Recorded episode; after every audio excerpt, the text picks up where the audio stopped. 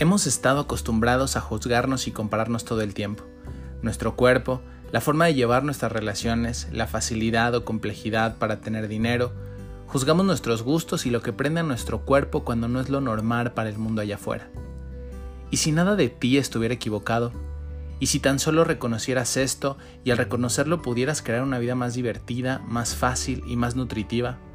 ¿Qué tal si sacamos a la luz toda la basura que te has comprado para no ser auténticamente tú? Te invito a esta nueva serie. Nos divertimos, nos caen varios veintes, tiramos la basura y de paso chance y te cambia la vida. Soy Ivanov, gracias por recibirme.